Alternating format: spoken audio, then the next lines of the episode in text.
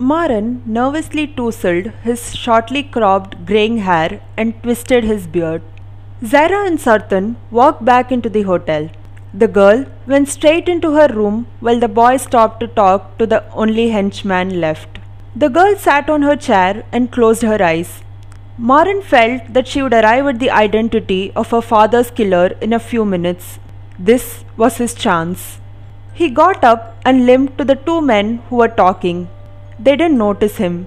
Maaran peeped into the room. He figured he had about 90 seconds left to take down these two men. First, he flattened the tall burly man with a thick mustache with a similar fantastic right hook as the one he himself had been gifted at the slum. Before Sartan could understand what was happening, Maaran grabbed the tall burly man's gun and hit the boy in the back of his head. Sartan slumped down unconscious. He estimated that in about 5 seconds the girl would arrive at the answer.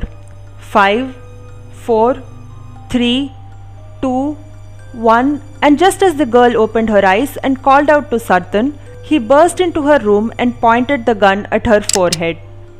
Well, well, well. Look what we have here. Baby daughter caught in the same position as daddy was. The girl looked visibly upset with herself for not having figured it out earlier. You were wrong about my father, you know, she retaliated, not one to accept defeat so easily. He was not responsible for your brother's death. I was wrong. I was wrong.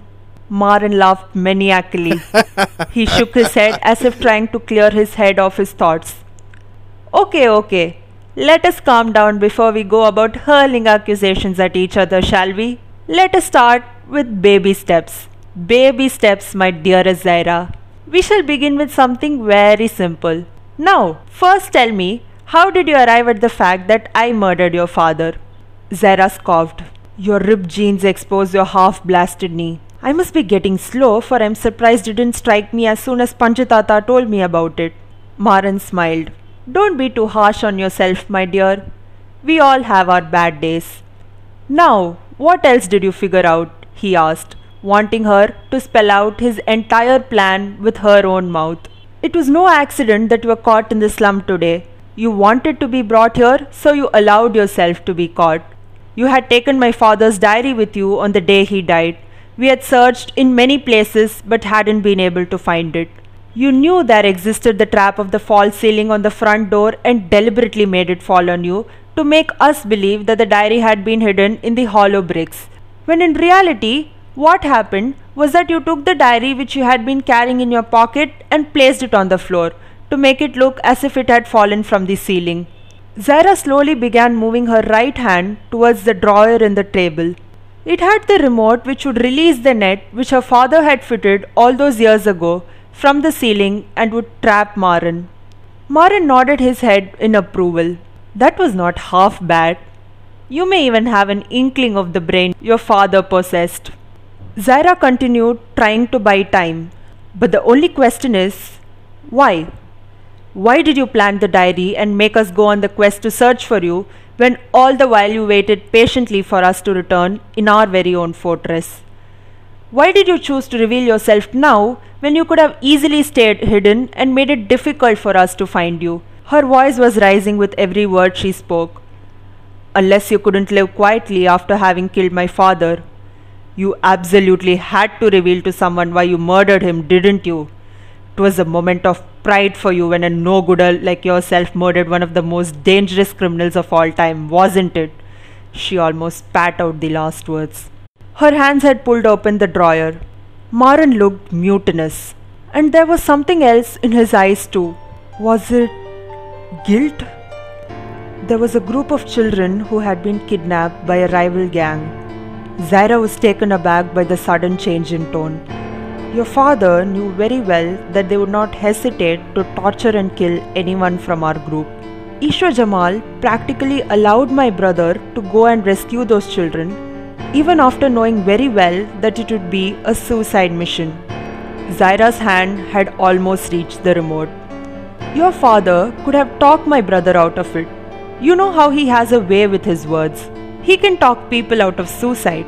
I have even seen him talk people out of murdering him and make them join his gang. Or he could have sent someone more experienced for the mission. He could have sent me. I would have willingly died in the place of my brother. On that day, about half of the children came out safely. We don't know what happened to the other half, but all I received of my brother was his chopped up hand and gouged out eye. I didn't even get to see his body. His eyes were now filled with tears of anger, pain, and helplessness.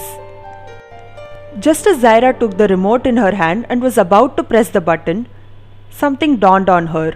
At that moment, having heard Maaran's story from his own mouth, Zaira understood why he had chosen to reveal himself. In the final letter which her father had returned to her, he had presented her with two choices. She had executed the first one and had arrived up to this moment in her life. Now it was time for her to carry out the second one. She closed her eyes for a few seconds, and then, when she opened them, the words flowed out so effortlessly out of her mouth that she was surprised she hadn't thought about it before. I forgive you, she said softly. I am the only family which Ishwar Jamal left behind, and I forgive you. Maaran suddenly felt a little dazed, disconcerted by the surprising turn of events. But the moment the girl said those words, he felt as if a huge burden which he did not, until that second, know even existed, had been lifted from his chest. He lowered his gun, confused. The girl slowly started walking towards him, but he knew that she wouldn't harm him. They both walked out of the room and into the hallway. Both the men who had been knocked out were now slowly stirring. Maaran turned and looked at the girl with his blue eyes. Thank you for saving my life he whispered as he shook her hand for the first and last time. He walked out of the hotel and slipped into the darkness.